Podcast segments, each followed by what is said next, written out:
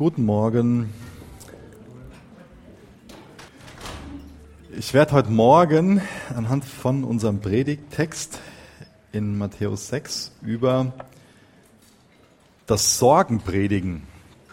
Und ich bin immer wieder davon begeistert und auch ähm, ergriffen davon, wie aktuell das Wort Gottes ist. Weiß nicht, wie es euch so rund um das Thema Sorgen geht, aber das ist ja leider kein Thema, was man so komplett von sich weisen kann und was auch in, in unserer Gesellschaft gerade ein ganz, ganz großes Thema ist. Gerade auch wenn, wenn ich so über Chemnitz nachdenke und das, was da so auf den Straßen passiert, finde ich es interessant, dass man in den meisten Interviews was hört über Sorgen und Ängste und man nimmt sich nicht wahrgenommen damit. Ähm, das ist das, was oft gesagt wird. Und ich weiß nicht, worauf du jetzt Sorgen und Ängste beziehst, ob das auch mit, mit dem, den Themen rund um politische Sachen zusammenhängt oder ob es vielleicht für dich eher so persönliche Sachen sind. Vielleicht Dinge, die deine Kinder betreffen, die deine Ehe betreffen oder die Gesundheit, Job. Es gibt da ganz, ganz viele Dinge, wo man sich äh, den Kopf zermatern kann, wo man sich zersorgen kann und dran kaputt gehen kann an den Gedanken, die man sich über diese Dinge macht, weil man gewisse Befürchtungen hat. Na, es ist gut, wenn wir dann da Antworten ähm, aus Gottes Wort bekommen, Ermutigung aus Gottes Wort bekommen, eine Perspektive bekommen, wie wir uns nicht den Kopf zermatern müssen, wie wir uns keine Sorgen machen müssen, wie wir äh, einen Weg beschrieben bekommen, frei von Sorgen zu sein, wie wir Freiheit in Christus erleben können, wie wir Annahme durch Christus erfahren können, wie wir durch ihn eine Perspektive auf unser Leben bekommen können, eine Perspektive in die Zukunft bekommen können, die es dann auch verhindert, dass wenn wir wirklich daran glauben, dass wir uns dann zersorgen. Viele Sorgen hängen ja so mit der Zukunft zusammen. Ich weiß nicht, was du so für Erwartungen an die Zukunft hast. Was du für eine Perspektive für deine Zukunft hast. Aber unsere Erwartungen an die Zukunft, die erklären uns unser Handeln im Hier und Jetzt. Das ist ganz entscheidend, dass, dass, wir, dass wir diesen Gedanken verstehen.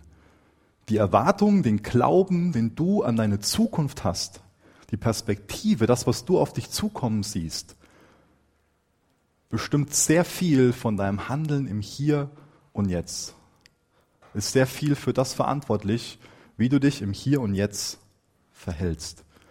Und damit wir nochmal so den, den Kontext, den Zusammenhang von dem bekommen, von den Versen, die wir äh, uns heute anschauen, das ist Matthäus 6, Vers 24 bis zum Ende vom Kapitel, kurz noch ein paar Sätze zu dem, was davor steht.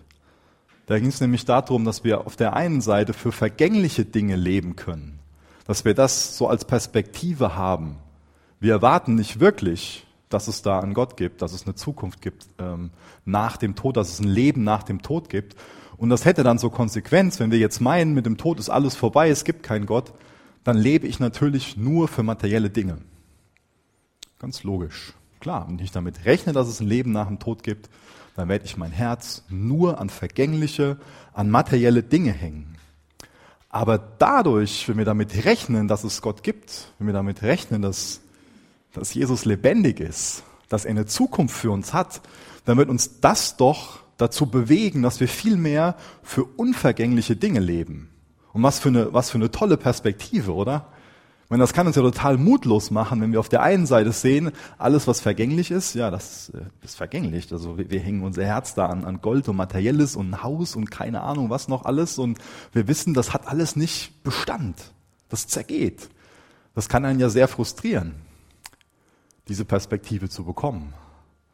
Aber wie toll, wenn wir dann durch den Glauben die Perspektive bekommen, dass wir für ewiges leben können. Was für eine Sinnhaftigkeit was für ein Geschenk, wo Jesus uns damit hineinnehmen will. Ich denke, ein Stück weit stellt uns Jesus heute Morgen auch so eine Vertrauensfrage. Was denkst du denn über die Zukunft? Was wird denn da auf dich zukommen? Welchen Gedanken über die Zukunft vertraust du denn? Rechnen wir damit, dass Gott zum Beispiel wirklich die Liebe ist, dass er allmächtig ist, dass er weise ist? Rechnen wir damit? Glauben wir das? Wenn wir den Gedanken mal weiterdenken und dann feststellen, wenn wir doch glauben, dass Gott die Weisheit hat, die Liebe hat, die Kraft hat, sich um uns zu sorgen, wie kann ich mich dann sorgen, wenn er mir das so abnimmt? Deswegen echt die Ermutigung so, sich die Frage zu stellen, wo setzen wir unser Vertrauen drauf? Was haben wir da für eine Perspektive? Was glauben wir über Gott? Glauben wir, dass er die Macht hat, die Liebe hat und auch den Willen hat, sich um uns zu sorgen? Ich bete noch mit uns. Jesus, hab Dank für heute Morgen, hab Dank für dein Wort, hab Dank dafür, dass es lebendig ist, dass es kraftvoll ist, dass es Wahrheit ist, dass es aktuell ist. Ich bitte dich, dass wir es heute Morgen neu erleben, dass es uns überführt und dass es uns zu deinem Kreuz führt. Ich danke dir für dein Evangelium, was immer gute Botschaft ist. Ich danke dir für die Perspektive auf dich, auf unser Leben, die wir durch dein Evangelium bekommen.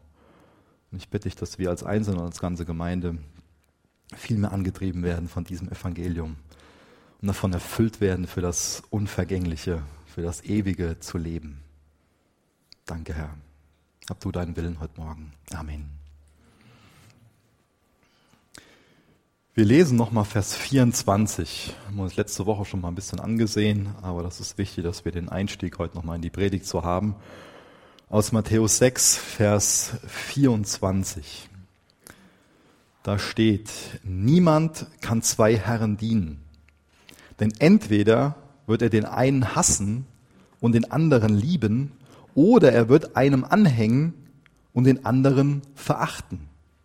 Ihr könnt nicht Gott dienen und dem Mammon. Wir können nur einem Gott dienen, wir können nur einen Herrn haben. Deswegen so der erste große, erste große Überschrift, wer ist dein Gott? Wer ist dein Gott, wenn wir nur einem Gott dienen können? Sorgen können uns Menschen dazu antreiben, dass wir aus unserem Geld, aus materiellen Dingen einen Gott machen. Materielle Sicherheit ist nur eine gefühlte Sicherheit, die können wir nie wirklich finden. Aber trotzdem ist materielle Sicherheit für viele Menschen ein Gott, etwas, wo sie ihr Vertrauen drauf setzen, wo sie ihre Hoffnung drauf setzen.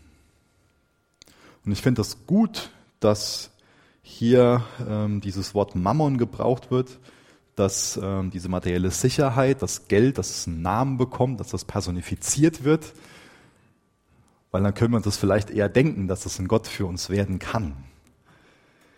Ich lese mal ein paar Sachen, ein paar Sätze vor aus dem großen Katechismus von Martin Luther. Der ähm, legt da das erste der zehn Gebote aus, also du sollst keine anderen Götter neben mir haben. Und da schreibt er Folgendes. Was heißt ein Gott haben?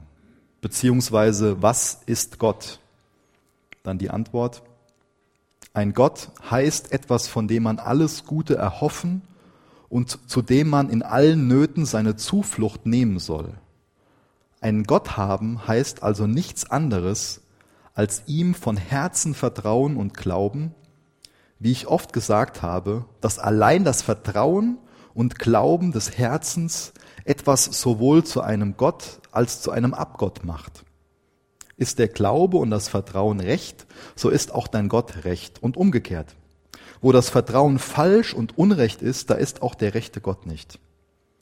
Denn die zwei gehören zusammen, Glaube und Gott. Worauf du nun, sage ich, dein Herz hängst und verlässt, das ist dein Gott. Eine ganz gute Beschreibung. Also mit anderen Worten, wenn du von deinem Reichtum, von den Dingen, wo du dir materielle Sicherheit von erhoffst, wenn du da so in allen Nöten Zuflucht suchst, wenn du da dein Vertrauen drauf setzt, wenn du deinem Reichtum von Herzen vertraust, und du deinem Reichtum glaubst, dann ist dein Reichtum dein Gott, ganz nüchtern. Und was ich auch heute Morgen ganz deutlich betonen will, ist, dass materielle Sicherheit, dass das ein säkulares und auch kein geistliches Lebensziel ist. Und doch kranken relativ viele Christen, denke ich daran. Wir können nicht zwei Götter haben. Welchem Gott dienst du? Es ist wichtig, dass wir uns da überführende Fragen stellen, dass wir da nicht jetzt jemanden im Kopf haben, der uns gegenüber wohnt und den und den Besitz hat und das auf den schieben, sondern es ist wichtig, dass wir das auf uns, auf unser Herz anwenden. Dass wir Jesus bitten, dass er da unsere Herzen durchsucht. Weil er uns auch hier wiederum nicht damit konfrontiert, damit wir uns dann elend fühlen und von uns schlecht denken, sondern weil er uns auch mit dem Thema konfrontiert, um uns in die Freiheit zu führen. Das ist nämlich ein schrecklicher Gott, materielle Sicherheit. Das ist ein Gott, warum wir uns dann zersorgen und einen Kopf machen und ein ganz grässlicher Sklaventreiber. Das wird auch durch die nächsten Verse klar, dass materielle Sicherheit so ein grässlicher Gott, ein Sklaventreiber ist. Deswegen lese ich mal Vers 25 und überspringe den Vers 26, der kommt dann beim nächsten Schritt dran, und lese in 27 weiter. Matthäus 6, Vers 25. Deshalb sage ich euch, seid nicht besorgt für euer Leben was ihr essen und was ihr trinken sollt, noch für euren Leib, was ihr anziehen sollt. Ist nicht das Leben mehr als die Speise und der Leib mehr als die Kleidung? Und dann in Vers 27. Wer aber unter euch kann mit Sorgen seiner Lebenslänge eine Elle zusetzen? Wer von uns kann sein Leben durch Sorgen auch nur ein bisschen verlängern?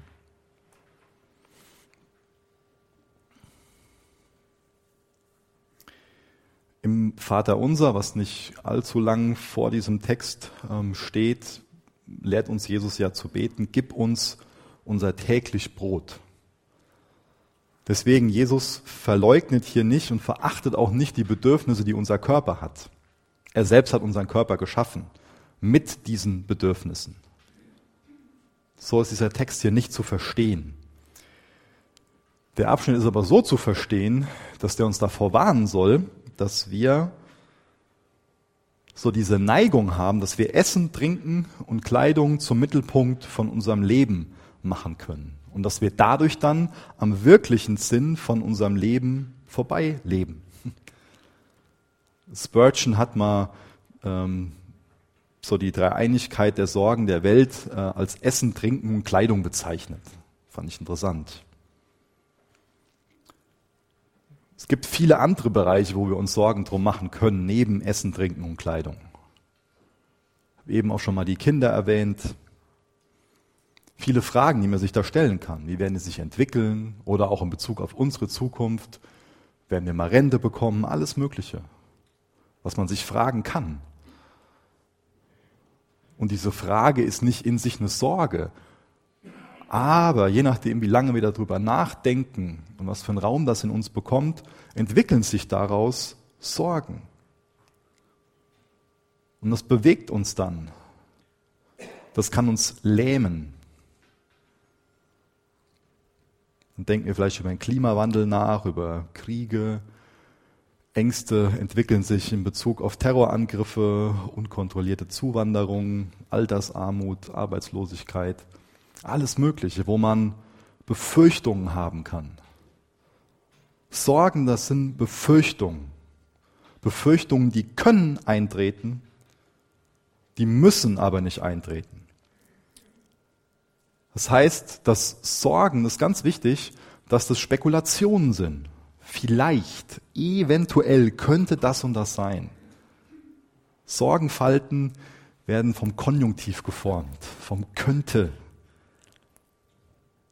Wer sich Sorgen macht, der lebt im spekulativen Bereich, der lebt unrealistisch. Er wittert Gefahren, wo nicht unbedingt Gefahren sein müssen. Und die Folge kann sein, dass man sich dann so in sein Schneckenhaus zurückzieht, versteckt und nur dann und wann so seine Fühler rausstreckt. Sorgen widersprechen schon dem gesunden Menschenverstand. In der Gegenwart verschwendet man ganz viele Ressourcen, ganz viel Kraft, ganz viel Zeit, ganz viel Energie, weil man sich über Dinge Gedanken macht, die oft auch total außerhalb von dem Bereich liegen, wo man überhaupt einen Einfluss drauf haben kann.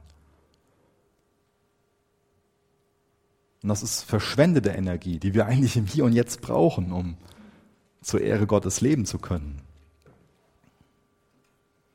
Bei Sorgen geht es ganz viel um Fantasie. Ganz viele Ängste lügen, sind unrealistisch. Fakt ist, Fakt ist, die meisten Sorgen werden nie zur Realität. Und deswegen widersprechen Sorgen schon dem gesunden Menschenverstand. Ganz nüchtern gesehen verdoppeln Sorgen nur die Lasten, die wir tragen. Da macht es so viel mehr Sinn, die Kraft, die wir haben, zu nutzen, um die Lasten zu tragen, die real sind, die wirklich sind, die wir tatsächlich haben, die es auch nicht zu verleugnen gilt. Aber Sorgen widersprechen nicht nur dem gesunden Menschenverstand, Sorgen stehen auch im Widerspruch zu unserem Glauben, zu unserem Vertrauen in Jesus Christus. Wie sieht das mit diesen Aspekten Liebe, Weisheit und Macht Gottes aus, wenn wir uns Sorgen machen? Habe ich schon in Einleitungsworten ein paar Gedanken zu gesagt. Ist es nicht so, dass wir Gottes Liebe abstreiten, wenn wir uns Sorgen machen? Ist es nicht so, dass wir sagen, dass Gott nicht weise ist? wenn wir ihm durch unsere Sorgen unterstellen, dass er nicht auf dem Thron sitzt, dass er nicht weiß, was er macht? Streiten wir nicht seine Macht ab, wenn wir voraussetzen, dass er nicht in der Lage ist, für uns zu sorgen? Wer sitzt denn tatsächlich auf dem Thron? Wenn wir nun atheistisches Weltbild haben und Gott außen vor lassen, dann sitzt für uns die Merkel auf dem Thron hier in Deutschland und dann im Ausland könnte ich jetzt alles Mögliche aufzählen. Aber wer sitzt denn tatsächlich auf dem Thron, wenn wir den Glauben an Jesus Christus haben? Und was gibt uns das für eine Perspektive auf unser Leben? Jesus sitzt auf dem Thron, das ist doch unsere Hoffnung als Christen. Aber die Sorgen, die veranlassen uns dazu, dass wir unsere beste Energie, unsere kostbare Energie damit verschwenden, dass wir uns zum Beispiel irgendwelche materiellen Sicherheiten aufbauen, die es sowieso nicht gibt, die sowieso nur eine Lüge sind. Und ehe wir uns darüber bewusst werden, ist so viel Zeit vergangen, die wir eigentlich für was viel Kostbares nutzen könnten und nutzen sollten. Da können wir unsere Hauptaufgabe, die wir im Leben haben, drüber verpassen, wenn wir es nur zersorgen und uns dadurch einfach in so viel vergängliche Dinge investieren. Gott hat uns nicht in seinem Ebenbild erschaffen, ohne mit uns ein höheres Ziel zu haben. Er hat uns nicht nur zu bloßen Konsumenten gemacht. Wir sind hier auf dieser Erde, um ihn zu lieben, um ihn anzubeten, um sein Reich zu bauen um seine Interessen auf dieser Erde zu vertreten. Sorgen machen unser Leben nicht länger und Sorgen machen unser Leben auch nicht besser. Sorgen verursachen ganz schnell Stress und Stress macht krank und kaputt. Dann sind wir unglücklicher und sterben sogar früher. Also Sorgen können unsere Gesundheit schädigen. Sorgen können unsere Leistungsfähigkeit beeinträchtigen. Sorgen sind auch ganz oft ein ganz negativer Einfluss auf unsere zwischenmenschlichen Beziehungen. Ja, die Person könnte das und das. Und dann ist Misstrauen in der Beziehung, dadurch entsteht eine Distanz. Ganz einfaches Prinzip. Vorurteile sorgt für eine schlechte Stimmung, Und Sorgen können das Vertrauen auf Gott schwächen. Kannst du irgendwelche negativen Auswirkungen von Sorgen auf deinem Leben feststellen? Jesus lädt uns heute Morgen neu dazu ein, dass wir ihm vertrauen. dem, was er für die Zukunft hat. Und er will uns davon befreien, dass wir uns zersorgen und das Sorgen uns kaputt machen, uns so viel Energie nehmen. Sorgen sind so ein grässlicher Sklaventreiber, nichts anderes. Als nächstes lesen wir Vers 26 und dann in Vers 28 weiter. Und da lesen wir davon, dass sich Gott viel besser sorgt. Seht hin auf die Vögel des Himmels, dass sie weder säen noch ernten, noch in Scheunen sammeln. Und euer himmlischer Vater ernährt sie doch. Seid ihr nicht viel wertvoller als sie? Vers 28 bis 30. Und warum seid ihr um Kleidung besorgt?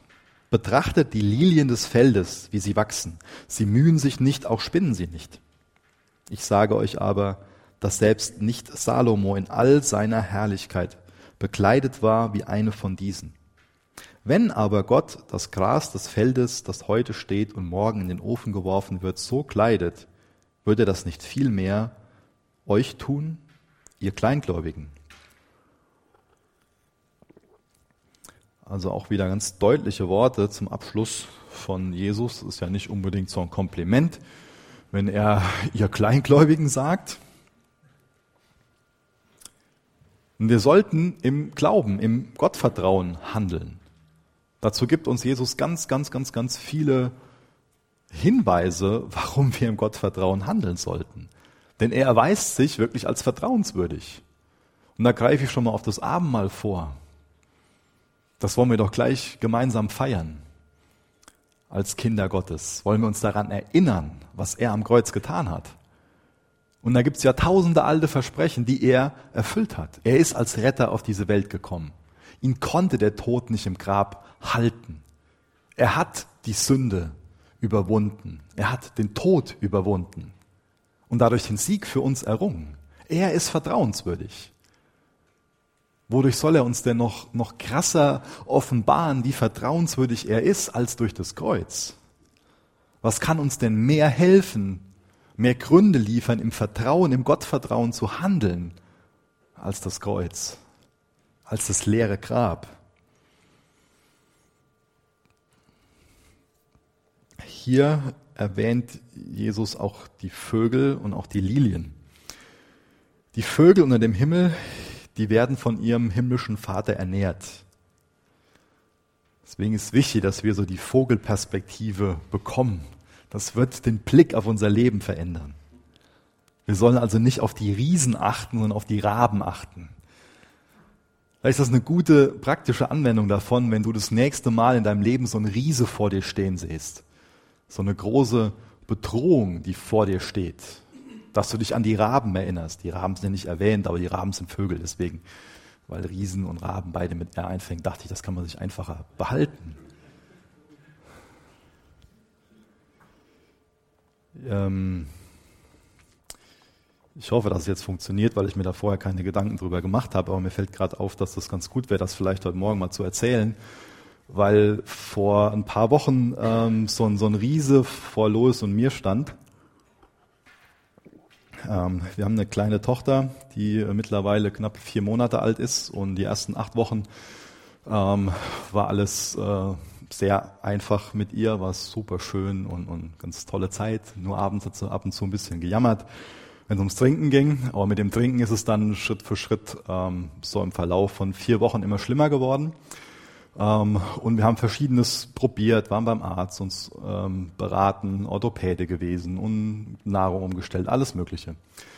Ähm, aber es hat schlussendlich dann dazu geführt, dass sie komplett verweigert hat, die Nahrung aufzunehmen. Und meine Frau ist Krankenschwester, dann haben wir noch so lange gewartet, wie es wie es ging, sind dann mit ihr in die Kinderklinik gefahren und die haben dann auch gemerkt, ja, da ist ein Problem und haben angefangen nachzuforschen. Hat sie sofort so, so einen Tropf bekommen ähm, über ihr Köpfchen, dass, dass sie äh, Flüssigkeit bekommt. Und da waren wir echt happy, dass es in Deutschland äh, tolle Krankenhäuser gibt und, und fähige Ärzte, fähige Krankenschwestern, wo man sich einfach gut aufgenommen fühlt. Ja, ähm, dann ist sie nach und nach untersucht worden, weil sie sich gefragt haben, warum, ähm, warum trinkt die denn nicht? Was ist denn der Grund dafür? Man hatte ja schon ein paar Sachen abgeklopft. Und dann haben die Ultraschall gemacht und ähm, danach nicht so viel dazu gesagt. Und dann waren so ein paar Sachen, wo meine Frau schon gemerkt hat, mh, hm, irgendwas ist hier komisch. Und ähm, dann ist der Arzt ähm, reingekommen ähm, und hat ihr gesagt, ja, Frau Pastor, wir ähm, müssen Sie leider darüber informieren, dass es da was ähm, in dem, ähm, ich weiß nicht genau die Worte von ihm, aber dass es da was in, im Magenbereich von Ihrer Tochter gibt, was eine Raumforderung ist. Und eine Raumforderung ist halt ähm, ein äh, Ärztedeutsch für einen Verdacht auf einen Tumor. Ähm, und dann hat die Lois mich schnell angerufen, bin ich schnell ins Krankenhaus gefahren, habe das geregelt, dass sich jemand anders um die Kinder kümmert. Ähm, und da waren wir ein paar Stunden in dem Glauben, dass es da eine Raumforderung, einen Tumor ähm, in der Ella gibt. Was für uns natürlich so ein Riese war, wo wir gesagt haben, dass jetzt ist alles anders, das ganze Leben ja, verändert sich dann. Es hat sich angefühlt, wie als ob alles so stehen bleibt und man so einen nüchternen Blick aufs Leben bekommt und ähm, vielleicht auch ein Stückchen mehr weiß, ähm, ein Empfinden dafür entwickelt, was wichtig ist und was unwichtig ist in so Situationen. Ähm, genau, dann ähm, hat es ein paar Stunden gedauert, bis die nächste Untersuchung war. Und ähm, dann waren Lois und ich bei der Ella mit dabei, als sie untersucht wurde, wieder im Ultraschall. Ähm, vier Ärzte stehen um sie rum. Und ähm, das war dann irgendwie noch mal realer, weil das ist ja nicht, wenn du so eine Nachricht hörst, dann ist das nicht, dass man gerade so weiß, das hat die und die Folgen, sondern das wird ja nach und nach irgendwie so klarer. Und das war für mich irgendwie ein ganz heftiger Moment, das dann zu wissen, da stehen jetzt vier Ärzte um den kleinen Wurm, drei Monate alt, ähm, und untersuchen die mit der Erwartung, dass da sowas Schlimmes ist, ähm, was, was ganz wahrscheinlich die schlimmsten Konsequenzen hat. Und wir haben vorher ein paar Leuten Bescheid gesagt, überlegt, ja, pf, äh, was verursacht das jetzt, wenn wir das Leuten sagen? Wir haben ja selbst gemerkt, was das mit uns macht, ähm, dass das natürlich einen sehr mitnimmt und einen fordert. Ähm, aber wir haben gesagt, wir, wir wollen einfach, dass andere auch dafür mitbeten. Ähm, und das war echt ein Geschenk, dass, dass dann einige dafür gebetet haben. Und dann haben die Ärzte gesucht und gesucht und nichts mehr gefunden. Ähm, es war einfach weg, was vorher da war. Die haben uns die Bilder gezeigt, da ist der Magen, ähm, also da, wo normal der Magen ist, haben sie uns Bilder von gezeigt. Wenn man jetzt den Magen im Ultraschall sucht und der Magen ist leer, dann ähm, findet man den ähm, nur sehr, sehr schlecht. Wenn man den Magen findet und der ist voll, dann hat er keine klare Kontur. Ähm, und die Füllung davon, kann man sich auch vorstellen, ähm, ist nicht homogen, ist nicht, dass es da so eine gleichmäßige Färbung gibt, ähm, sondern da sind natürlich Dinge drin, die ein bisschen mehr verdaut sind als anderes und es gibt ganz viele Schattierungen. Aber das Bild, was wir haben, ist halt eine Ellipse, eine ganz klare Kontur, eine ganz dunkel homogene Füllung. Und ich weiß nicht, ob das, wir wissen nicht, ob das ein Wunder war. Es kann sein, dass es ein Wunder war, dass Gott ein Wunder gewirkt hat und es hat es weggenommen. Und ähm, es kann aber auch sein, dass es einfach nur durch den Ultraschall was anders dargestellt wurde. Das ist auch eine mögliche Interpretation. Die Ärzte wissen es auch nicht. Ähm, wenn ich jetzt wüsste, dass die Blutwerte darauf hingewiesen hätten, was sie nicht haben, dann würde ich sagen, das ist ein Wunder gewesen. So weiß ich das nicht. Aber ich weiß, wie Gott uns in den Stunden begegnet ist ähm, und wie er uns treu war. Das weiß ich. Und das war für mich ein Wunder, dass er so in dem Moment seine Treue uns erwiesen hat und sich uns geoffenbart hat. Ähm, über das Wunder bin ich sehr, sehr dankbar. Genau. Deswegen lasst uns nicht auf die Riesen gucken, sondern lasst uns auf die Raben gucken, weil selbst die hat Gott im Blick. Und lasst uns auf die Lilien gucken. Die Kleidung der Lilien wird hier beschrieben als herrlicher als die von Salomo. Ich denke, was Jesus deutlich damit sagt, ist, dass er in seiner Schöpfung alles so vorgesehen hat, ähm, um die Schöpfung zu erhalten. Dass er alles so angelegt hat durch die Schöpfung, dass ähm, sie funktioniert. Also er ist nicht nur Schöpfer von unserem Leben, sondern ist auch Erhalter von unserem Leben. Ganz wichtiger Aspekt. Gott ist nicht nur Schöpfer, er ist auch Erhalter von unserem Leben. Und wenn Gott jetzt schon sich so um diese niederen Kreaturen kümmert, ohne wirklich die Beteiligung von, von ihnen, wie sehr wird er sich dann um uns kümmern? Wie sehr wird er sich dann um uns kümmern? Gute Vergleiche, gute Fragen. Die Vertrauen erzeugen sollten. Deswegen solche Sorgen, die widersprechen nicht nur dem gesunden Menschenverstand, sondern auch dem christlichen Glauben. Wir haben uns nicht selbst gemacht und wir können uns nicht selbst erhalten. Wir können uns nicht selbst am Leben halten. Wenn wir uns die Natur ansehen, diese beiden Beispiele, hilft uns das nicht zu vertrauen. Auch hier nochmal interessant, was Spurgeon dazu schreibt, dass die lieblichen Lilien unsere dumme Nervosität tadeln. Fand ich überführend. Der Text liefert also gute Gründe, dass wir uns keine Sorgen machen sollten. Sorgen um die Zukunft, die lähmen unsere Bemühungen im Hier und Jetzt. Sorgen schaden mehr, als dass sie helfen. Sorge offenbart auch einen Mangel an Glauben. Sorge offenbart einen Mangel an Erkenntnis Gottes. Sorgen, die halten uns vor den eigentlichen Herausforderungen ab, die Gott für uns vorgesehen hat, damit wir daran wachsen. Was für einen Sinn macht das also, wenn wir uns Sorgen machen? Was ändern unsere Sorgen? Machen die Sorgen nicht unser Leben viel schwerer und nicht leichter? Sorgen, die sorgen nicht für Ängste, nehmen uns die Ängste nicht ein, nehmen die uns nicht gefangen,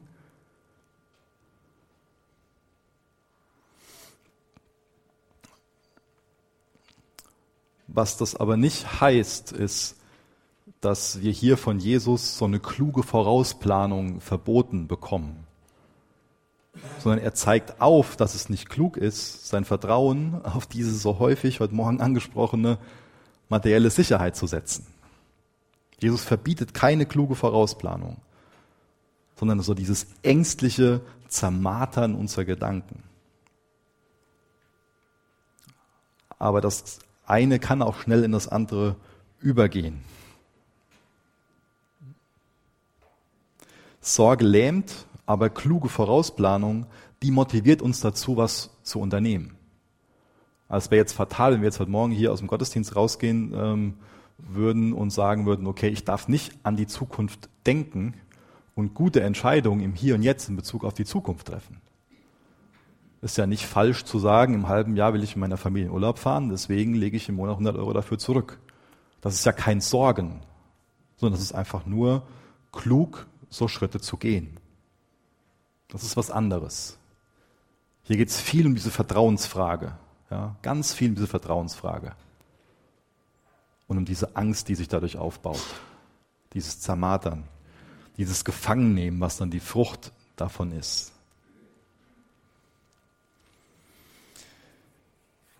Vers 31 bis Vers 34. Da werden zwei Denkweisen gegenübergestellt. Wieder so ein Kontrast geschaffen. Da geht es quasi um ein Trachten der Nation, um ein Trachten von den Nachfolgern. Und deswegen da die Frage, welcher Denkweise unser Denken gleicht. Also trachten wir wie so ein Heide oder trachten wir wie Nachfolger? Ich lese das mal vor, Vers 31 bis Vers 34. So seid nun nicht besorgt, indem ihr sagt, was sollen wir essen? Oder was sollen wir trinken? Oder was sollen wir anziehen? Denn nach diesem allen trachten die Nationen. Denn euer himmlischer Vater weiß, dass ihr dies alles benötigt. Trachtet aber zuerst nach dem Reich Gottes und nach seiner Gerechtigkeit. Und dies alles wird euch hinzugefügt werden. So seid nun nicht besorgt um den morgigen Tag denn der morgige Tag wird für sich selbst sorgen. Jeder Tag hat an seinem Übel genug. Hier geht es um zwei verschiedene Wege, wie wir trachten können. Trachten ist jetzt nicht so ein Wort, was wir so häufig benutzen. Ich benutze es nicht so häufig. Aber es, es beschreibt was, also so, so eine Denkweise. Was, was bestimmt denn unser, unser Denken? Wo hängen wir denn unser Herz dran? Wonach trachten wir denn? Was ist denn so unsere Sehnsucht? Wo wir sagen, ja, das und das will ich, das sind meine Ziele, die ich verfolge, wo ich mein Herz dran hänge. So in der Werbung, da sieht man ja so eine ganz starke Fokussierung. In vielen Werbungen sieht man eine starke Fokussierung aufs körperliche Wohlbefinden. Geht um Körperpflege, um Anziehsachen, um Genussmittel, die man konsumieren kann, damit sich der Körper dann gut fühlt. Und ich bin bestimmt kein Typ, der sagt so Genussmittel und, und Kleidung und so, alles äh, nichts irgendwie, was, was äh, da macht man sich keinen kein, kein, kein Kopf drum. Also dann äh, man, man darf jetzt nur Secondhand-Sachen kaufen oder alles Mögliche, was man da jetzt ähm, für Gedanken machen könnte. Aber es geht mir darum zu fragen, wo ist denn eine Fixierung da? Ja, es gibt ja was, was Gesundes und es gibt auch hier wieder was Ungesundes. Ich denke, auch hier gibt es eine starke, sollten wir ganz stark Prioritäten hinterfragen. Auch hier ist es so, dass, äh, das ist das, was ich eigentlich beschreiben will. Es ist nicht so, dass die Dinge in sich selbst falsch sind, sondern dass die Priorität, den Stellenwert, den wir diesen Dingen geben, dass der einfach sehr schnell falsch werden kann. Und was kann denn so ein Trachten erzeugen? Ich meine, man kann mal einfach auf Instagram nachgucken und sich ein paar Ideen holen oder auf Pinterest oder irgendwelche Magazine oder man kann sich ein paar Ideen holen, man kann aber auch trachten, man kann sein Herz an was hängen. Woran hängen wir denn unser Herz? Wonach trachten wir denn? Glaube, so ein Faktor kann auch die Zeit sein, die man mit gewissen Dingen verbringt. Wenn wir uns jetzt ständig nur mit dieser neuen Technik oder mit diesen, diesen Klamotten oder setzt das ein, wo du viel Zeit mit verbringst. Wenn das ständig was ist, womit du dich fütterst, dann entsteht daraus doch ein Trachten. Ja?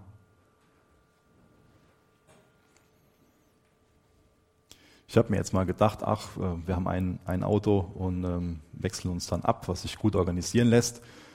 Da habe ich mir gedacht, ach, vielleicht wäre es cool, so ein Quad zu haben. Ja? Äh, Wäre bestimmt cool. Aber da habe ich dann auch gemerkt, wie schnell man trachten kann. Man fängt mit einer Information an, dann kommt eine zweite dazu und dann das und das und das und das und das kann einen einnehmen. Ich habe jetzt erstmal so dieses, dieses Trachten im negativen Sinn beschrieben.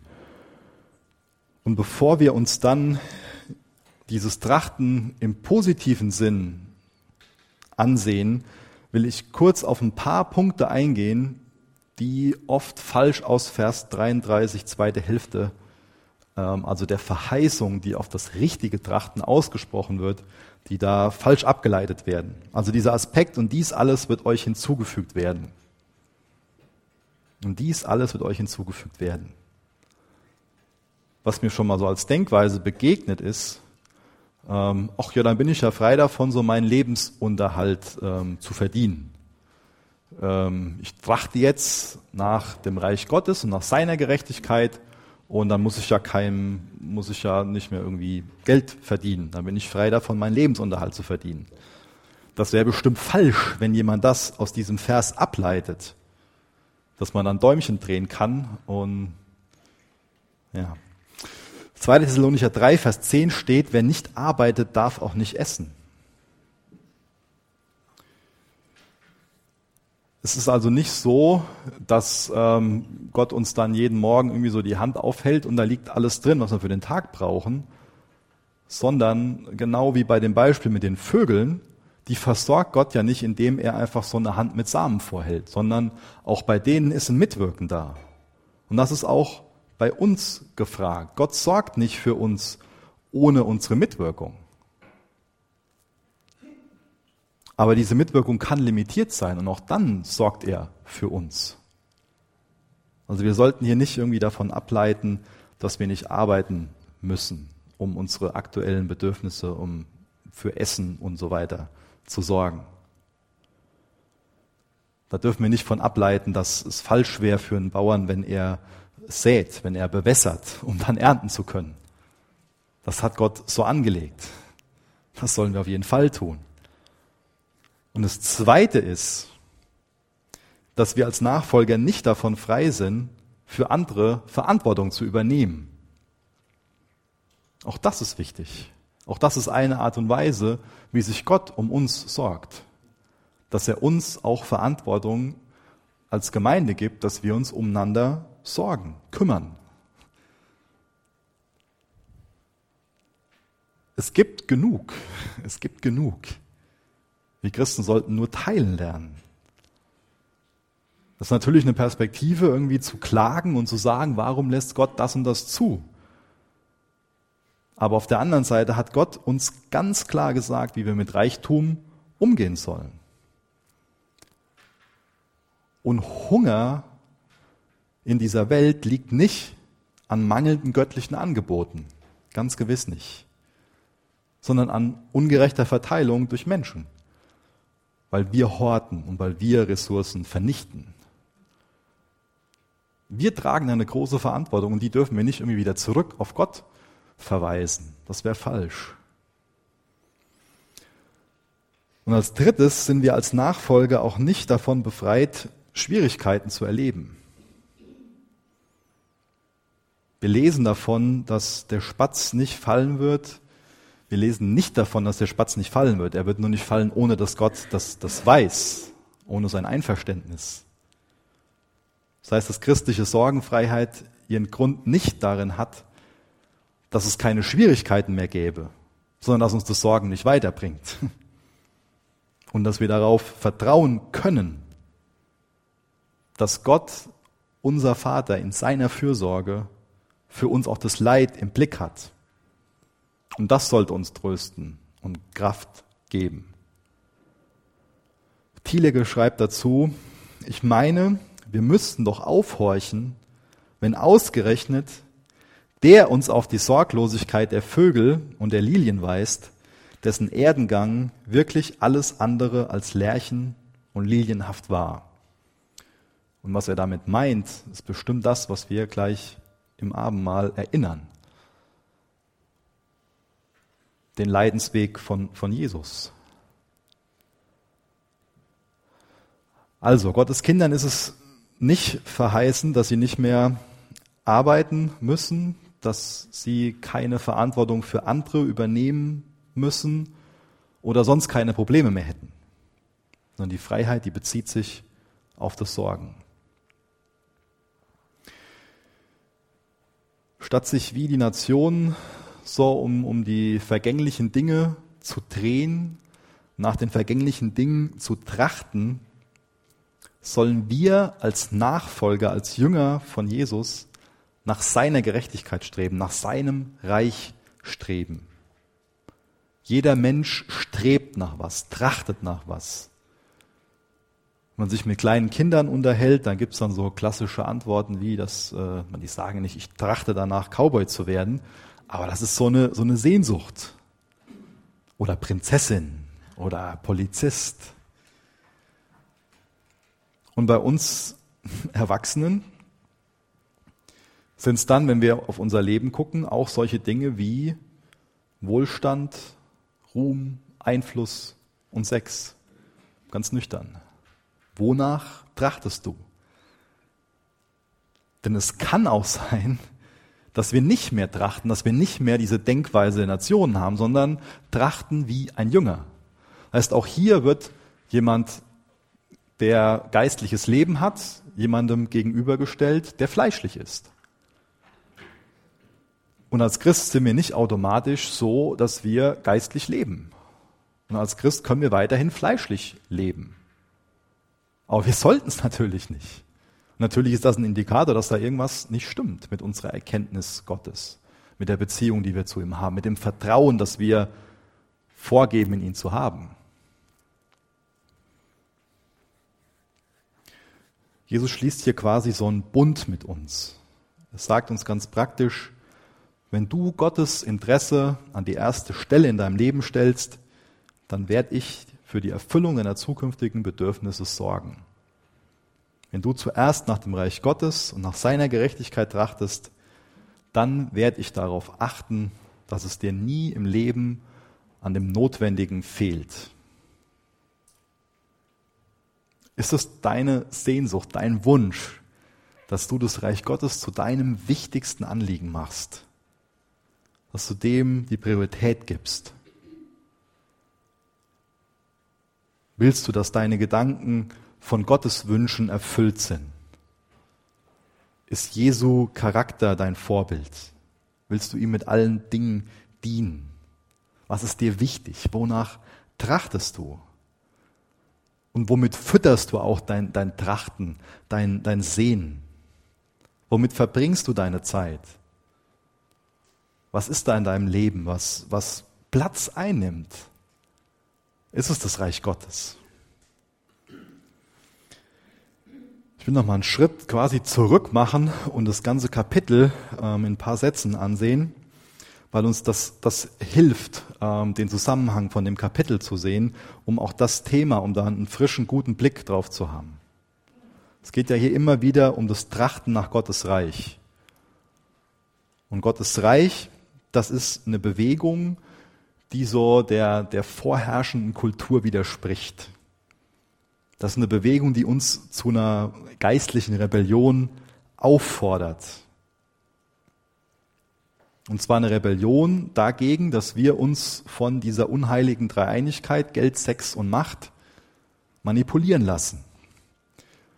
Und da komme ich auf den Anfang von dem Kapitel zurück. Nämlich da werden drei verschiedene geistliche Übungen beschrieben. Da geht es zum einen um das Geben. Jetzt wissen wir, dass Geld so ein Götze ist. Und wir bekommen diese, diese geistliche Übung als, als ein Geschenk gezeigt. Und auch das sehen wir schon, wie wir diesen Götzen besiegen können, nämlich mit Großzügigkeit, indem wir uns klar dagegen entscheiden. Auch das ist ein wichtiger Zusammenhang in dem Kapitel. Dann geht es um, um Macht. Und da sehen wir diese geistliche Übung Gebet. Da lesen wir im Vater unser davon, dass es uns um seinen Namen geht, um die Ehre seines Namens, um seinen Willen, um sein Reich. Da geben wir also die Macht ab und sagen, deine, deine Vollmacht will ich in, in meinem Leben haben. Ich will mich dir unterordnen. Ich will, dass dein Wille geschieht. Und das nächste ist, ist Sex. Da geht es um, um Fasten ganz am Anfang, eine geistliche Übung. Das sind körperliche Bedürfnisse, aber auch die können geistlich beherrscht werden. Und so kann aus Geld, Sex und Macht dann nicht länger so ein Sklaventreiber entstehen. Aber wenn sich unser Denken, wenn sich unser Trachten ständig um alle drei oder um einen von den Aspekten Geld, Sex und Macht dreht, dann werden wir nicht frei von Angst sein. Das ist alles ein Sklaventreiber. Da drehen sich die Gedanken drum und zermartern uns, nehmen uns ein, nehmen uns gefangen, lähmen uns. Aber Jesus will uns in die Freiheit führen. Er will uns frei machen von diesen Sorgen. Er will, dass wir nicht länger von, von diesen Dingen abgelenkt sind und uns endlich dem zuwenden, was Bestand hat, was Wert hat. In 1. Petrus 5, Vers 7, ich lese den Vers mal schnell vor,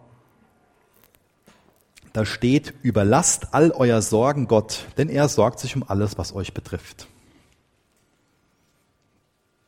Ist es für dich eine Utopie, das im Glauben anzunehmen? Oder ist das was, was du heute Morgen gedanklich und auch im Gebet bewusst als Schritt vor Gott gehen willst? Wenn wir uns Jesus so durch unsere Reise durch Matthäus ansehen, bin ich immer wieder davon beeindruckt, fällt mir immer wieder auf, was Jesus für ein zutiefst glücklicher Mensch war. Und wie passt denn glücklich sein, sich freuen mit Sorgen zusammen? Sorgen stehlen unser Glück, stehlen unsere Zufriedenheit, unsere Zuversicht. Und wisst ihr, das will ich von Jesus lernen. So zutief glücklich sein wie er. Und dann ist es ein Geschenk, befreit von Sorgen zu sein. Lass uns das von Jesus lernen, so tief glücklich, zufrieden zu sein. So ein sorgenfreies Leben, das ist möglich. aber das ist abhängig von einem Faktor und das ist der Faktor Vertrauen.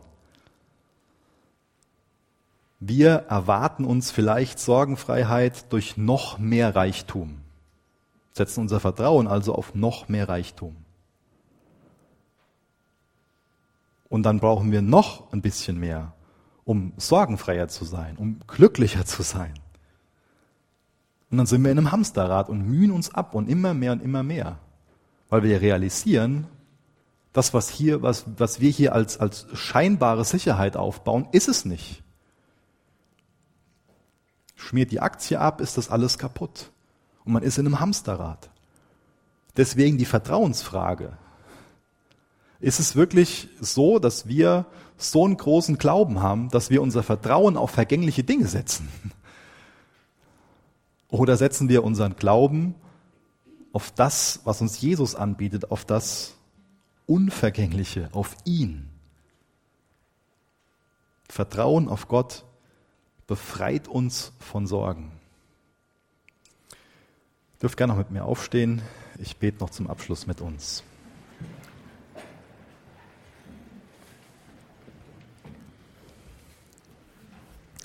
Jesus, ich danke dir für dein Wort. Ich danke dir dafür, dass du derjenige bist, der sich in seinem Wort offenbart.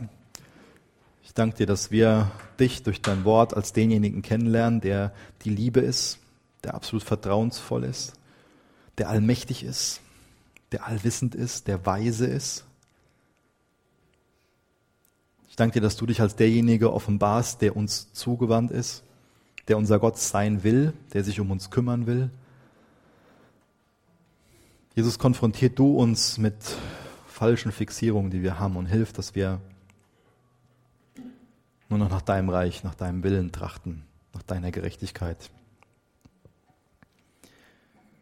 Jesus, ich danke dir dafür, dass du jeden einlädst, Bürger von deinem Reich zu werden, dein Kind zu sein. Jesus, du weißt, wer heute Morgen hier ist und der dieses Vertrauen noch nicht auf dich gesetzt hat. Und ich bitte dich für jeden Einzelnen, dass du hilfst, dass jede einzelne Person sein Vertrauen auf dich setzt. Und Jesus, ich bitte dich für jeden Einzelnen, der hier ist, der schon diesen Schritt gegangen ist und Vertrauen auf dich gesetzt hat, dass du uns überführst, dass du uns auch prophetisch zurechtweist und uns auch klar machst, so geht's nicht weiter. So machst du dich kaputt und deine Familie und deine Kinder und Jesus, ich bitte dich für echte Umkehr in unseren Herzen und dass es dahin führt, dass wir zum Kreuz gehen, dass wir uns vergeben lassen und dass wir den Raum, der in unserem Leben frei geworden ist, mit dir füllen und dass wir nach dem trachten, was du für uns hast. Jesus, ich danke dir, dass du uns von diesem Sklaventreiber befreien willst und uns in die Freiheit führen willst. Hab du deinen Willen in unserem Leben. Jesus, danke, dass du zutiefst glücklich bist und zufrieden bist. Hilf uns von dir zu lernen, Herr. Amen.